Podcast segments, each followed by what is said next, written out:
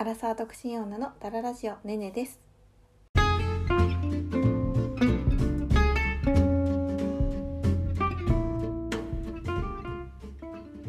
い、えー、今日は雑談会にしたいと思います。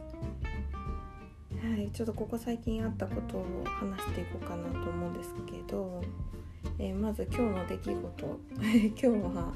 お昼ご飯に、えーお蕎麦屋さんにお蕎麦を食べに行きました。あの久々にね蕎麦を食べたんですけどえー蕎麦がねめちゃくちゃ美味しかったんですよ。あの私子供の時蕎麦あんまり好きじゃなくてあの家族とかでねよくあの蕎麦屋さんとかに蕎麦を食べに行っていたんですけどその時私蕎麦あんまり好きじゃなかったから一人だけうどん食べてたんですよね。で両親はあの蕎麦を頼んでてえ蕎麦が食べれるって大人なんだなとか思ってたんですよ。でここほんと23年くらいで蕎麦の美味しさに気づいたんですけどうどんより蕎麦派になって私もようやく大人の仲間入りができたんだなとか思ってたんですよね。で私今日一緒に友達とあのお昼お蕎麦を食べに行ったんですけどその友達があの関西の方出身の方で方でというか出身の人なんですけどなんか東京の人ってそば好きだよねって言っててえ？そうなの？ってそこでちょっと初めて思ったっていうか東京の人が好き？なのかどうかちょっとよくわかんないですけどなんでそう思ったのかっていうことを聞いたらなんか蕎麦屋がめなんかいっぱいあるよね東京ってって言って。てその私ずっと関東に住んでるんでなんか他がどうかちょっとよくわかんないんですけどそうなんですかね。あの富士そばとか有名なねそば屋チェーン店で言った富士そばとかね。まあ最近なんかゆで太郎とかも結構見るような気がするんですけどああいうのがなんかあんまりないって言ってたんですよ。富士そばとかなんならあの結構ほんと主要な駅、まあ、主要な駅じゃなくてもある、まあ、主要な駅はもうマストでありますよね富士そば富士そばはね私が今まで住んだあの土地には必ず最寄り駅には必ず富士そばありましたね。うん、今の住んでる最寄り駅にも富士そばありますね もうねもう確かに言われてみればそば屋そば屋チェーンめっちゃ多いなと思うんですけど、うん、それがねあのその関東だけというか東京付近だけっていうことは知らなかったんですよね。で言われてあそうなんだってあの改めて思いました。まあ、その友達はえーのそばではなくて、まあ、うどんかラーメン率の方が高いみたいな、まあ、そのその子が食べるのが、えーうどんかラーメンが多いっていう話をしてたんですけど、えーどうなんだろう実際のところ。はいえっ、とそうでそれが今日の話なんですけどで私昨日あの仕事の研修があったんですよね。で研修会場がちょっと遠くて家から1時間くらい電車に乗って行ったんですけれどもあの、まあ、電車でね1時間行くのもめちゃくちゃだるいなと思っててあめんどくさいなとか思ってたんですよ。ね、なんか電車にちょっと1時間乗ってるのもなんなんかね今こんな時期だしちょっと嫌だなとか思ってたんですけれどもあのってみて、ま、初めて行く土地だったんですよねそこが知らない土地に行くの私大好きなんですけどなんかその研修に行くっていう仕事とはいえその知らない土地に行くっていうことがねすごくこうワクワクしたんですよね久々にこう知らない土地に行けるっていうねそれだけでこうワクワクできた自分にちょっと感動したんですよね。分なんですけどもう私海外旅行がすごい好きでなんかそれってすごい現実逃避であの行くんですよね。まあ、現実逃避のためだけじゃないですけどもちろん、まあ、それも結構、まあ、行く理由として大きな理由なんですけど、まあね、ここ最近ちょっと仕事が忙しかったりとかまあそんな感じでこう今自分の頭の中が仕事9割くらいになってたんですよ。ですちょっと知らない土地に行ったりとかするとその普段のその日常で考えてるその仕事のこととかを一時的に忘れることができるんですよね。そうなんかそう物理的にこう移動するというかその現実逃避じゃないけどこう移動することによってその普段の日常からこう離れることができるので頭の中もちょっとリセットされたりしてなんかやっぱこうね物理的なこの距離でねこう移動するのってすごい大切なんだなと思って。そのネットとかでこうねあの映画とかね見たりとかして現実逃避するとか、ね、好きなものに没頭してあの現実逃避するとかいろいろあると思うんですけど私の場合そういう風にちょっと遠出したりとかするとなんだろうこう日常をちょっと忘れられるというかそれが自分のリフレッシュにこうつながるんだなってちょっと昨日改めて思ったんですよね。うん私ねあのまあ普段はねあとは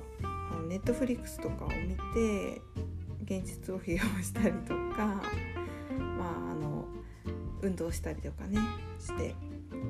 あのリフレッシュしたりしてるんですけどあそうそう。あのネットフリックスで配信されてるあのイテウォンクラスイテウォンクラス見た方いるかな？イテウォンクラスをねあのようやくねあのこの間1週間前くらいに見終わったんですよね。そう。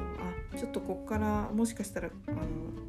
ネタバレ含む内容になるかもしれないのでもしこれから見る方はちょっとこっから聞かないでいただきたいんですけれどもイテウォンクラスいや面白かったですね。まああんだけみんながおすすめしてる理由が分かりましたね。私本当イテウォンクラスについて本当に無知だったんですよね。なんか勝手にねあのイテウォンクラスのそのクラスっていうそのワードだけで学園もんだと思い込んでたんですけど全然違いますね。全然学園ものじゃなかった。あの韓国版半沢直樹とか言われてるくらいなんでこう反復讐をしていくこう反撃ストーリーみたいな感じなんですけど、まあね、あのパク・セロイというその主人公が、まあ、ある事情で高校中退、えっと、前科者になっていくんですけれども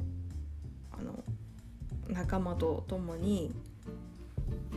あの会長をねこう倒す会長に復讐をしていくっていう、まあ、会長っていうのが飲食店の業界一大手の企業の会長なんですけど、ね、そそいつにね復讐をする、まあ、結構こう見ててねこうスカッとする